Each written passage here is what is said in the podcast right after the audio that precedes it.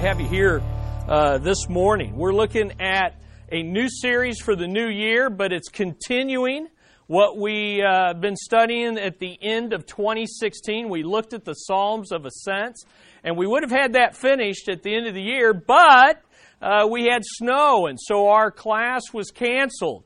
And uh, these last two Psalms of Ascent are so good, and as I looked at them, it's really interesting because, as you know, the Psalms of Ascent are a journey uh, they were songs sung, 15 songs sung, as the people of Israel three times a year would journey from wherever they were. They would journey to Jerusalem to worship with God's people in God's presence, in God's place. So when you get to these final two songs, it's like they're getting to the end of their journey which is really like the beginning of a new year. And so these next uh, couple weeks are going to be a series on begin with the end in mind. And so let's uh, turn your Bibles to Psalm 133.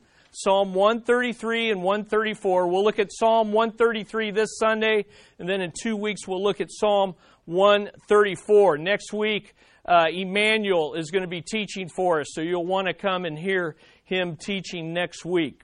Now, thing I want you to see about these two psalms. So if you're I hope you have your Bibles and you have them open to Psalm 133 and 134. First thing I want you to see, and this is in your notes, together Psalms 133 and 134 reveal the ultimate goal the ultimate goal of our journey to joy. It's very interesting, I think, that these last two Psalms of Ascent that are sung on this journey, this journey to worship with God's people, they both begin with the word behold.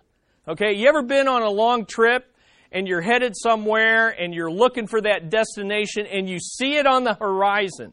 Uh, for us, whenever we drive to Colorado and, and whenever we see the first Rocky Mountains in the horizon, my wife says, Oh, look, there's the mountains. Why? Because that's our destination that we can't see. And so in both of these verses, they begin, look at Psalm 133 1. Behold, the unity of God's people gathered to worship. You can imagine them coming on the horizon and, and coming into the temple at Jerusalem. And there's God's people gathered from all over Israel. And they're like, look at that. Isn't that a sight to see? This is what we've come for. Then you look at the last Psalm of Ascent, 134 1, and it says, Behold, the majesty of God's presence glorified in worship.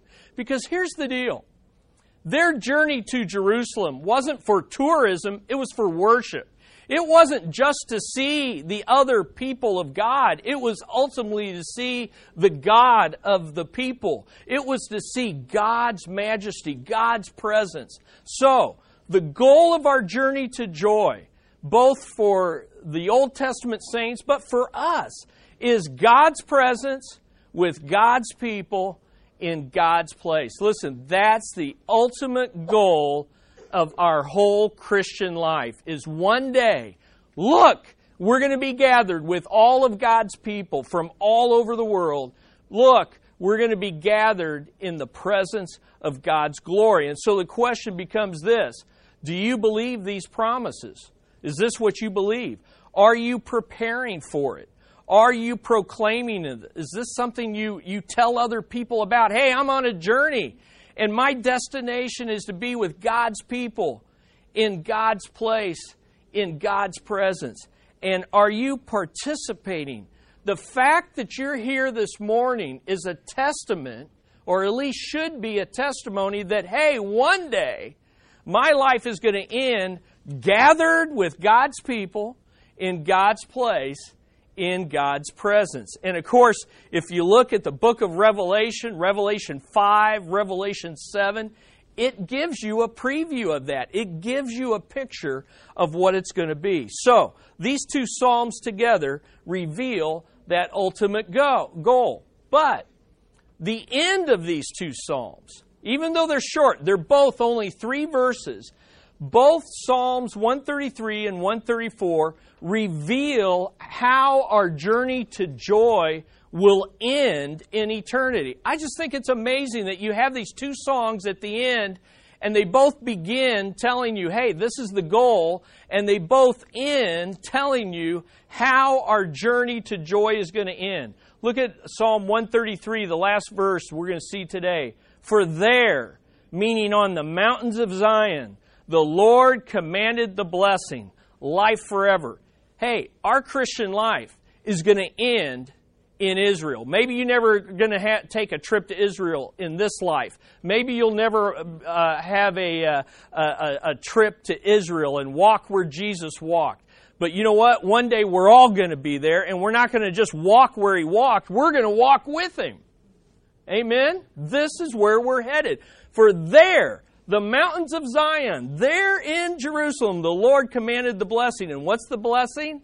life forever. But look how Psalm 134, verse 3 ends. May the Lord bless you from Zion, he who made heaven and earth. So you go all the way from Genesis, the Creator, all the way to Revelation, the Redeemer. He's blessing us from the city of Jerusalem. The final end of our journey to joy is all the blessings of eternal life the new Jerusalem's going to come down from heaven, and we're going to be there with Jesus Christ, with God the Father, the Holy Spirit. His glory's going to fill the place. We're going to be there with all of God's people from every tribe, nation, tongue, and, and, and people group. And we're going to be there for eternity in relationship with God. Is that amazing? In the very presence of God without being burned up by His holiness, with our sins forgiven, our resurrected, glorified bodies. This is what we're living for. And this is where our, our journey is going to end. So, we ought to begin the new year, begin with the end in mind. As I read these two Psalms, I thought, you know what? The next time I teach through the Psalms of Ascent, I may teach these two Psalms first. Because if you remember, the very first psalm of ascent started with trials and troubles. Why? Because that's what we have in this life. But sometimes we need to begin with the end in mind. We need to be thinking, hey, this is where the journey's going to end. And therefore, all the trials, all the difficulties are worth it in between. So, the ultimate goal of our journey is all the blessings of eternal life. So, begin the year with the end in mind if you take these two Psalms, they really form two ideas that can be combined into one. Witness our unity as we worship His majesty on our journey to joy. That's what these two Psalms are really about, and that's what I want to teach and really want to get in your heart and mind at the beginning of the new year. We ought to be able to say to people around us, look, look, come to Glenwood, witness our unity as we worship His majesty on our journey to joy. And Psalm 133 is all about that. Witness our unity as His gathered people. That's what we'll look at today. And then two weeks, worship His majesty in His glorious presence. Hey, I don't know what your plans are for the new year, but that's ultimately the goal of our lives, and they ought to be high priorities for you in this new year. So, as His people, right now, as we're gathered here today, as His people, we provide a preview of coming attractions. Let's reveal the unity of His coming by gathering together as His people. That's what we do. Uh, we're talking about getting up this morning. Yeah, it was hard for some of us to get up. It's cold. It's you know, and then the snow comes, and man, I don't want to get up. But you know why I want to get up? Because it reveals our unity of His coming. When we gather together, we say to people, hey, we have a God, and one day we're going to gather and we're going to worship Him for all of eternity. Therefore, each Sunday I come as a witness of that. But also, as we'll see in two weeks, let's reveal the majesty of His coming by worshiping, worshiping together in His glorious presence. If there's one thing we need to be reminded on a weekly basis, it's this. We're here to be in His presence as His people gathered together. And so that's what I want you to look at, and uh, that's what I want you to think about as we dive into Psalm 133. So that's kind of an overview, but let's take a look at Psalm 133. Psalm 133. So follow along in your Bibles and let's take a look at this. Behold, look, pay attention. How good. Just look how good it is. And look how pleasant it is for brothers to dwell together in unity. In fact, it's like the precious oil upon the head, coming down upon the beard, even Aaron's beard, coming down upon the edge of his robes. You know, you're going to say, I don't get that, but we'll figure out what that means. But look at verse 3. It's like the dew of Hermon, coming down upon the mountains of Zion. For there the Lord commanded the blessing, life forever. So, what I want you to see in this song is three ways, three ways that our unity as God's gathered people, our unity as a local church here at Glenwood, is a witness to what's coming in the future, a witness to the second coming of Christ. So here's the first thing that we see in this song. Okay, let's look at. It. First thing is this our unity is a beautiful gift from the Lord that people deeply desire. Our unity is a beautiful gift from the Lord that people deeply desire. Boy, I'm telling you, is our country more divided than ever? And, and people are depressed, they're discouraged by that. Uh, you know, I get depressed and discouraged by that. But listen, we have something that our culture, our nation, our world desires, and that's our unity as God's gathered people. So look at verse 1. Look at verse 1 of Psalm 133. The main idea of, of this whole song, of these three verses, is found in verse 1. Gathering together in unity is a beautiful gift from God. Notice what it says for brothers to dwell together in unity. The first thing I want you to notice about this, and these are just kind of observations as we look at this verse. The first thing I want you to see is unity here is not based on blood, but belief. Belief in our promise keeping God. When he's saying brothers, he's not talking about your blood family. He's talking about the belief in God that forms God's people. Now, this word for brothers is often used for uh, blood relations in a family, but also in the Old Testament, it's used for the family of God who are united together, not by blood, but by belief. Therefore, look, this is a unity that's not based on who your parents are.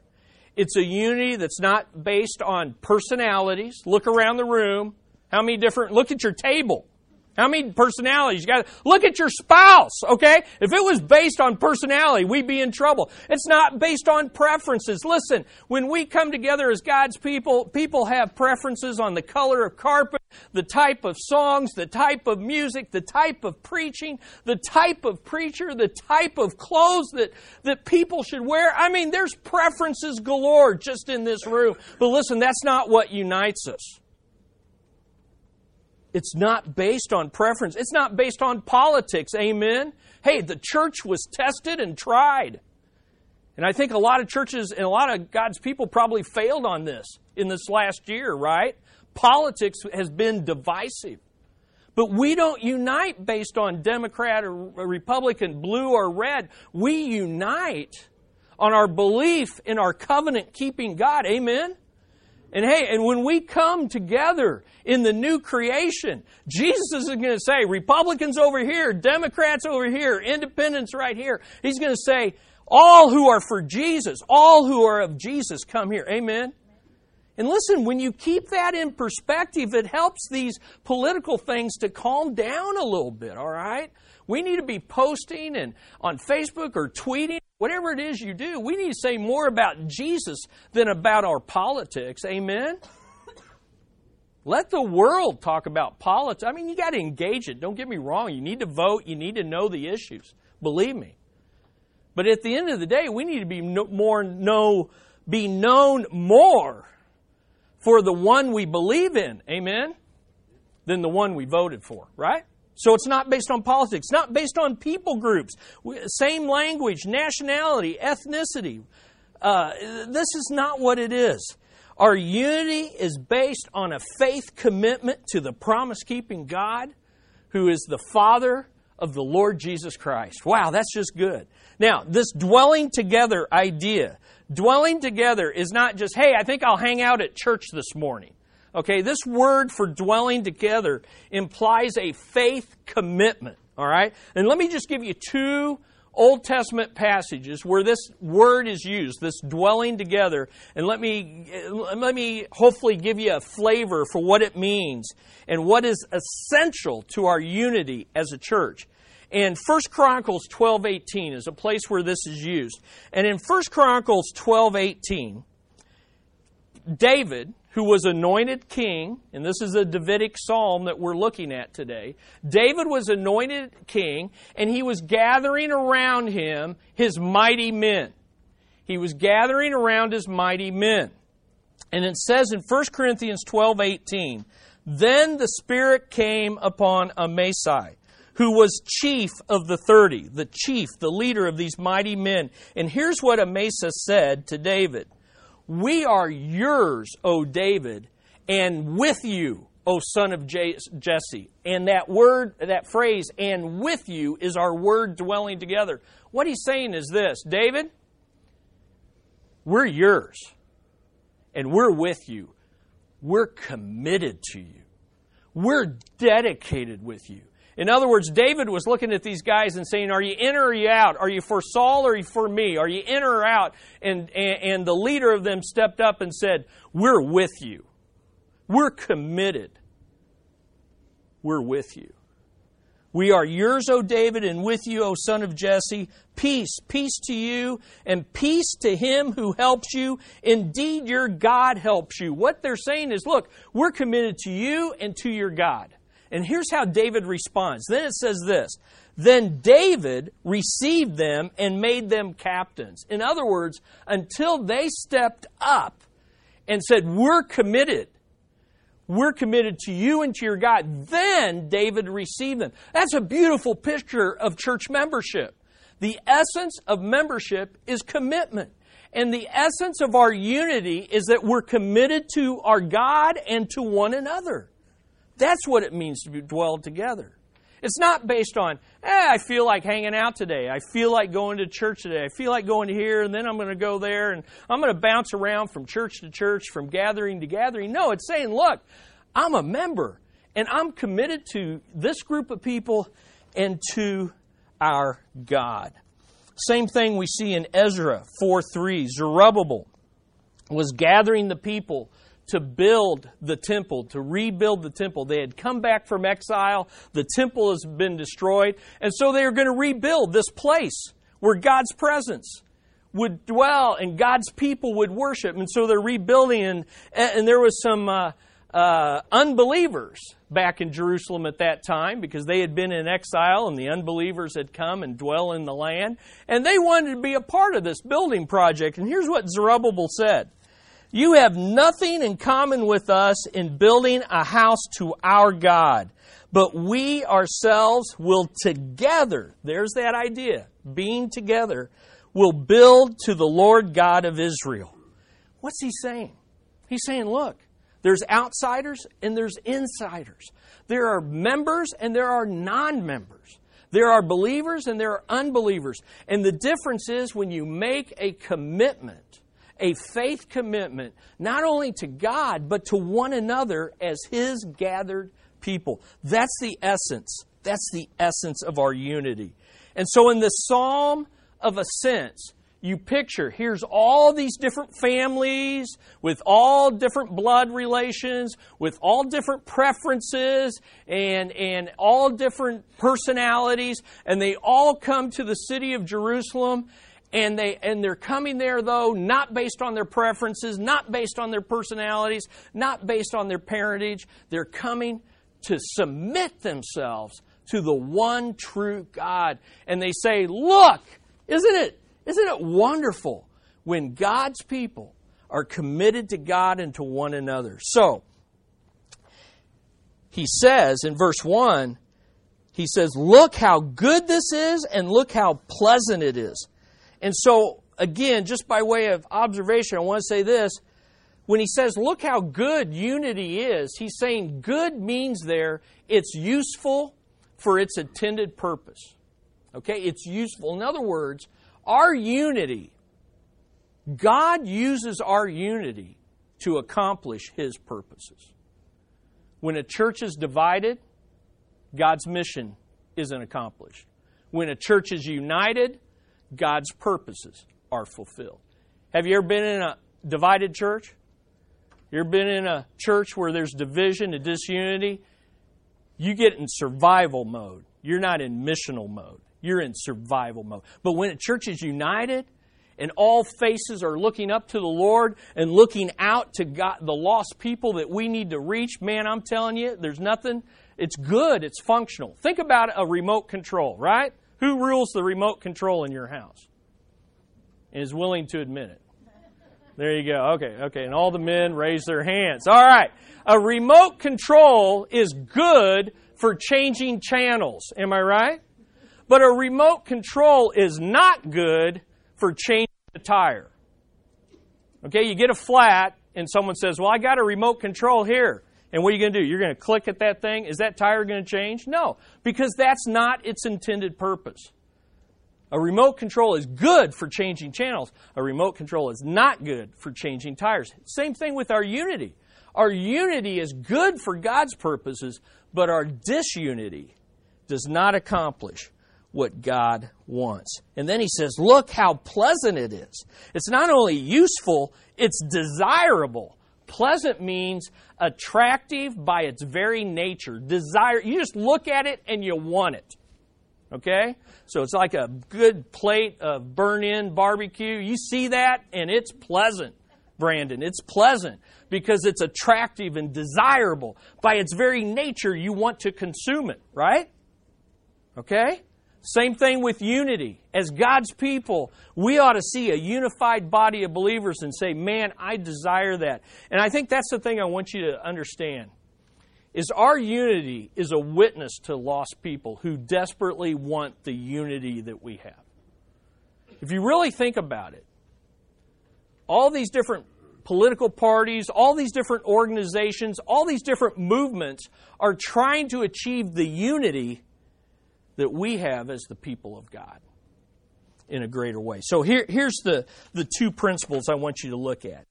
Our unity is a beautiful gift. It's attractive, it's desirable. Here's two principles. First of all, our unity is a beautiful result. It's a beautiful result of the Lord's blessings poured out on us as His people. Unity among God's people is a beautiful gift that He gives. It's a result of Him calling us, choosing us, justifying us, sanctifying us. Unity is not something that we manufacture, it's something that God gives us. In fact, the word church, the word church in the New Testament means a called out assembly. A called out assembly. And it means that God has called us out from the world by the gospel so we could gather as one people in His, ple- in His presence in one place. That's why we call this a local church. Because God, it's a beautiful gift. So when you look, and, you, and, and I know we're ordinary and we're imperfect, our unity is very ordinary. Our unity is imperfect but it's still a gift from God. So when you think about coming to church, you make a commitment for 2017 that I'm going to be here every Sunday that I possibly can. We know there's vacations. We know there's sickness. We got some people out with sickness today. We get that. But the idea is God's given this gathering to us as a gift. Amen? And this is what we've been called to. It's really popular today for people to say, oh, I can be a Christian without going to church. Well, I guess you can, but you can't be a New Testament one. That's not what God called us to. He didn't call us to isolation and staying at home and watching TV preachers or getting on the internet. You can get thousands of messages downloaded, but you can't have the unity of God's gathered people together. Beautiful result of the Lord's. It's good when God's people come together. Second thing I want you to see is our unity is a beautiful revelation. It is a beautiful revelation of the Lord's blessings poured out for all peoples. Hey, as good as it is, as beautiful as it is to be gathered here this morning, it's meant for all people. We need to have a focus in 2017 like we should every year on inviting others. Come, join the unified people at my church. You see, I, I don't care what side you are on these matters, both the alt right and Black Lives Matter are hungry for unity that is just and fair and merciful, at least merciful to their kind of people. That's what they're gathering for. That's what they're hungering for. But only Jesus Christ is worthy and capable of providing that kind of unity to that many diverse people. It's something that we should proclaim. You know what? I belong to the people of God that gather at Glenwood, and we are unified, and you can be a part of that unity. I want to point you to that and proclaim it. It should be attractive, it should be desirable. So, in verse 1, the first way we see that we can be a witness to what's coming in the future is by gathering here and making sure our unity is beautiful, useful, and desirable. Okay, that's the first way. The second way is this. The second way is this. Our unity is a bountiful gift. It's a bountiful gift from the Lord that people can never manufacture. Listen, our unity is not something we manufacture, it's something that God abundantly pours out to us by His Spirit. So let's look at this. Uh, again, I just want to give you some observations of the text before we dive into the principles. I want you to see there's two truths that are repeatedly emphasized in these three verses. The first is we as God people go up to where God comes down. Okay, so remember, this is the Psalms of ascent. So we go up to where God has appointed, and there God's comes down. Did you notice that three times in the Psalms it talks about coming down? Look at it. It says in verse 2, coming down on the beard.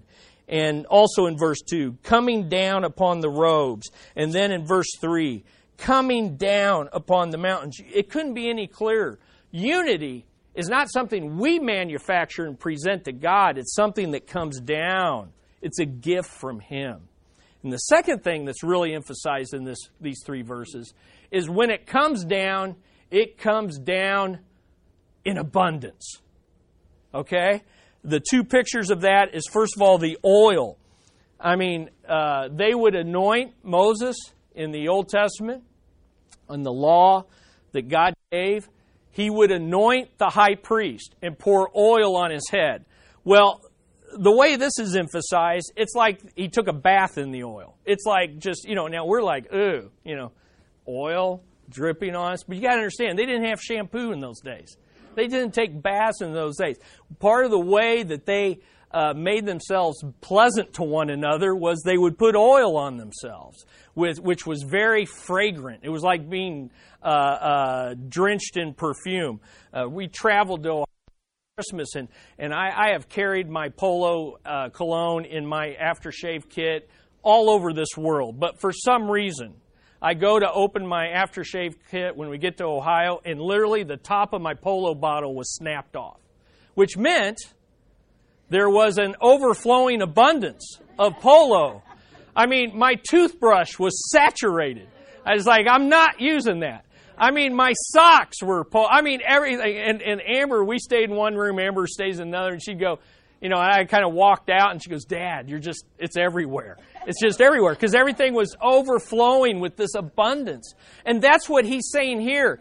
Uh, Aaron's not just getting a few drops on his head, it's flowing over his head. And, and the priest wasn't to shave his beard, so he's got this Duck Dynasty thing going on. And it's saturated with oils and it's going down. And some interpreters are saying it's going all the way down. It's an abundance of God's blessing. And that pictures the Holy Spirit being poured out on God's people. And He doesn't just pour out a few drops. He pours it out in abundance. And then you look at the dew that flowed from Mount Hermon. We'll talk more about that in a moment, but it's an abundant dew. It's just saturated. Listen, when God brings His blessings to His people, He does it with abundance, but it comes from Him, not from us. So, what's the point? Well, let's look at these principles. Our unity, bountiful gift in two ways. We go up to where God chooses to come down. We go up to where God chooses to come down by His sovereign and gracious choice. See, the whole thing about Aaron was Aaron was God's chosen mediator in the Old Testament. So if you wanted to come before God, you had to go where God told you to go. And God said, Go to Jerusalem, to my place. Listen, how we worship so here's a little extra. How and where we worship is not something we determine as consumers. It's something that God has decreed as our king. He has said, hey, here's how you worship. And you are to gather with God's people in a local place on the first day of the week, which is Sunday. This isn't optional. we do because we feel like it or if we feel like it. This is something that we do because God's going to meet with us. Amen? Now, do we meet with Him during the week? Yes, yes, yes. But we meet as God's people on the first day of the week because that's what God has appointed. We go up where God comes down. Let me ask you, how often do you pray for God to show up here at Glenwood when you come? How often is that a part of your heart? How often do you pray that during the week? God, I'm expecting you to show up. God, I want you to show up. God, I want your spirit to be made manifest in our midst. And I'm not talking about, you know, people are slain in the spirit and we're raising the dead every Sunday. No, it's going to be very ordinary, but it can be supernatural and life changing at the same time. Amen? This very ordinary and imperfect church has been used of God to change many of your lives. But it happened because there were God's people saying, Lord, we want you to come down. That's revival.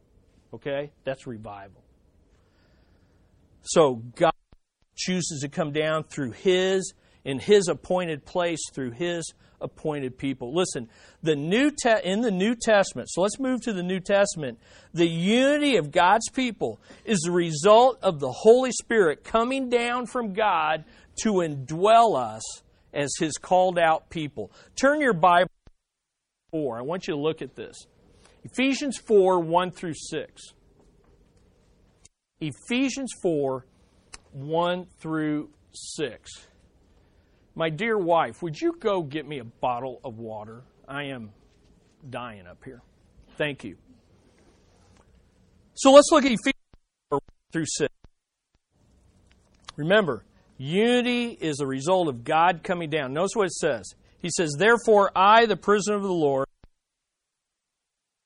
walk in a manner worthy of the call you have been called, with all humility and gentleness. This is how you maintain unity. With all humility and gentleness, with patience, showing tolerance for one another in love being diligent to preserve the unity of the Spirit in the bond of peace. Please look, we aren't to manufacture unity, we're to maintain the unity that God has already created. Are you seeing that?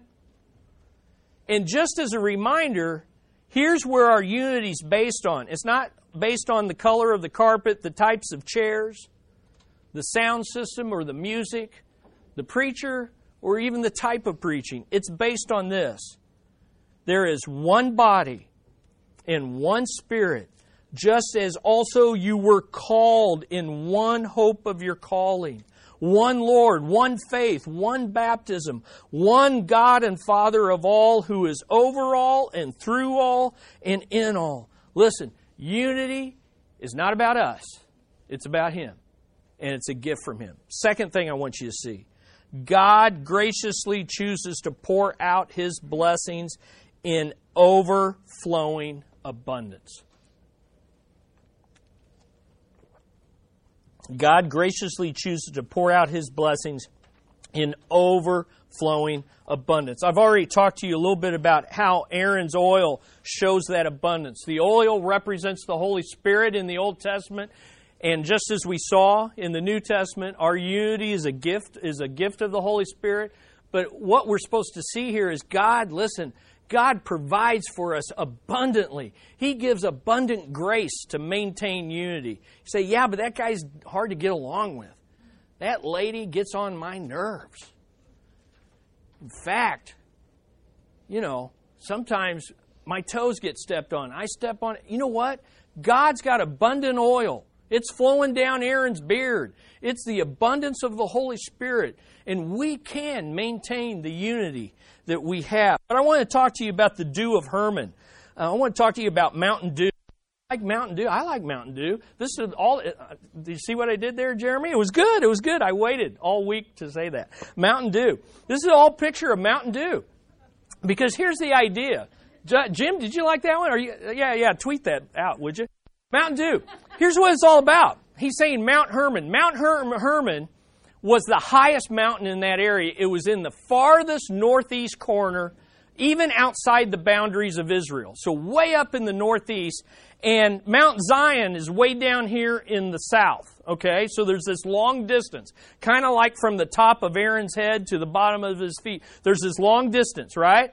And this really high mountain, over 9,000 feet. When uh, Amber and I we went hiking last year, we were up 7,000. I mean, it's up there. It is up there and it's snow capped, which you know in that area of the world, water and moisture is very important. So here's this high mountain with snow on it all the time.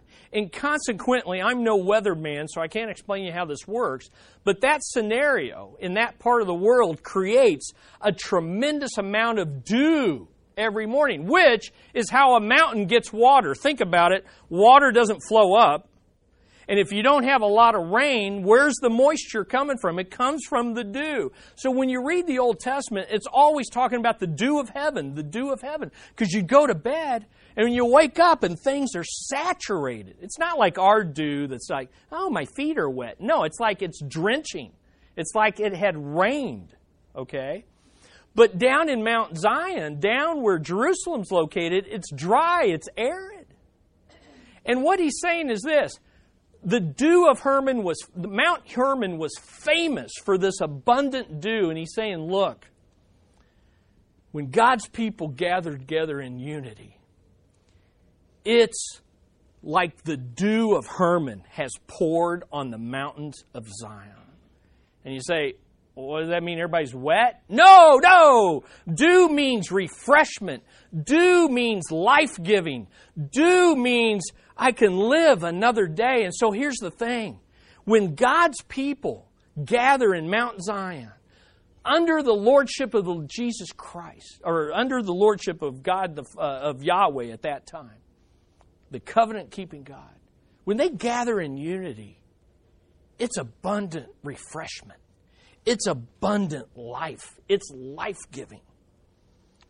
And so here's the idea of Mountain Dew God's blessings poured out on His united people is life giving. It will be refreshment to the tired. It will rebuild the weak. It will repair the broken. And it will restore the sinful. That's what our unity can do. Amen? Is unity important? Are you getting the message today? Our unity is beautiful and it's bountiful. But here's the third thing I want you to get from this passage. This, the third way, our unity is a witness to His second coming and our future in the New Jerusalem. Our unity is a blessed gift from the Lord that people desperately need. It's a blessed gift from the Lord that people desperately need. So let's look at that. Two principles I want to, I want to see. It's a blessed gift that's graciously given through God's chosen high priest, the Lord Jesus Christ. That's the whole idea of Aaron here. Why did he pick out Aaron? Because Aaron, in the Old Testament, Aaron was the mediator for God's people. But he was a promise and a picture of a greater high priest to come. And so, as the oil poured down on God's elect chosen mediator, it was a picture that one day the real high priest, God Himself, Jesus Christ, will be the high priest that will come down from heaven. And when He comes down full of the Holy Spirit, He will be the mediator of God's blessing. So the promise is in the Old Testament, the fulfillment is in the costly anointing of Jesus that happened before his crucifixion and his appointment as our high priest after his resurrection and our ascension. So I just gave you some passage there. Jesus was anointed with abundant oil before his crucifixion. Remember when Mary came and she took the costly perfume and she took the whole bottle, broke it open, and poured it on him. From the head to I mean, just, and it filled the room. And the, un, the unbelieving disciples, especially Judas, who was actually an unbeliever, said, Why this waste? And Jesus said, Back off, back off. She's anointing me for my burial before it happened. They were clueless. But the high priest was getting anointed with abundant oil. Then, at his crucifixion, Jesus is our chosen mediator. And then after his resurrection, he ascends to the right hand of God. And in Hebrews 6 and Hebrews 9, he is the high priest there. And listen, if you want God's blessing, if you want to be united, you've got to go to God's person. And, and, and that's the Lord Jesus Christ. And that's the only way to find unity that the world is looking for. So it comes through one person for all people. Here's the second principle this blessed gift of unity is graciously given with all the blessings of eternal life. It's given with, it's through the Son, it's through the elect person, but it's given with all the blessings of eternal life. Look how Psalm 133 ends. Look how it ends. He says, For there, for there the Lord commanded the blessing. And you know what the blessing is? It's an eternal relationship with the Lord Jesus Christ, with His people in His place. That's it.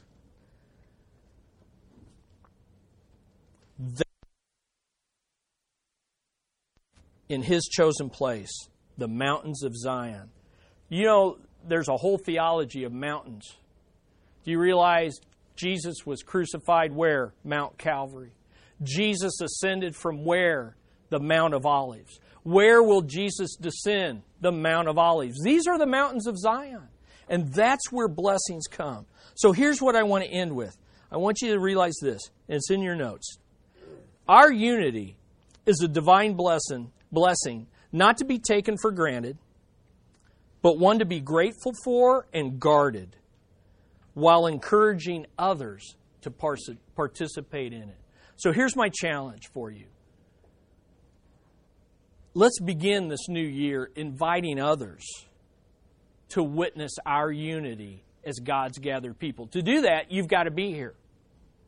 Secondly, you got to be here for the right reasons. Third, you got to be inviting people to be a part of that. So here's what I want you to do. I hope you leave today giving thanks for what God has united in our body. Amen? We've got what the world wants, and we have it in the Lord Jesus Christ. Secondly, would you guard our unity this year? Guard it against division? Guard and make the main thing the main thing? And give the minor things to the Lord? And then would you encourage others to join us? Isn't this good? This is beautiful. This is what we're headed for. Now you got to realize right now you're saying like eternity. This is eternity. No, we're going to have glorified bodies. We're going to be sinless. It's so much more. But you know what? It's sweet. you know, we we we uh, we traveled, minister, uh, attended church on, while we are gone, but it's not like being with our church. It's not like being with our people. You know what I mean? It's sweet. It's beautiful. Unity. How blessed it is. How pleasant. How good. Let's go to the Lord in prayer. Father, it's so easy to take for granted uh, when you've provided godly leaders who teach the Word of God consistently, when you've brought people who love one another, it's easy to take for granted the gift of a local church. But we want to say thank you, Lord. Thank you for the unity. And we pray that we will maintain the gift of that unity. And we pray, Lord, that we will use that unity and leverage that unity for fulfilling your mission in the coming year.